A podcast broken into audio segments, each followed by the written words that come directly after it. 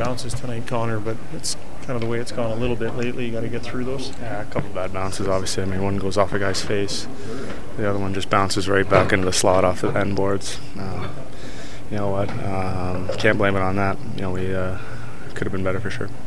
You say you could have been better. How do you feel you guys played? What went wrong in your game? You think? Um, you know what? Offensively, I thought we generated more chances than we've had in the past. Um, you know, they just worked hard. Uh, they they stayed above everyone. You know, it was a tight checking game.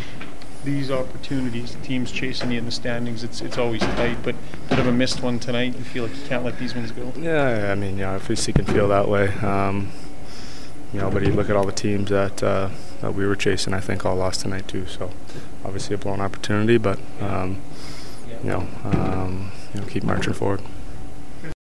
Canada may be known for its landscapes and friendly people, but beneath the surface lies a darker side of crime, history, and the paranormal. Since 2017, the award winning Dark Poutine podcast has explored the shadowy corners of the Great White North and beyond, delivering chilling tales from a uniquely Canadian perspective. Hosted by Mike Brown and Matthew Stockton with over 300 episodes and fresh releases every Monday, Dark Poutine is your weekly ticket to the creepier side of Canada.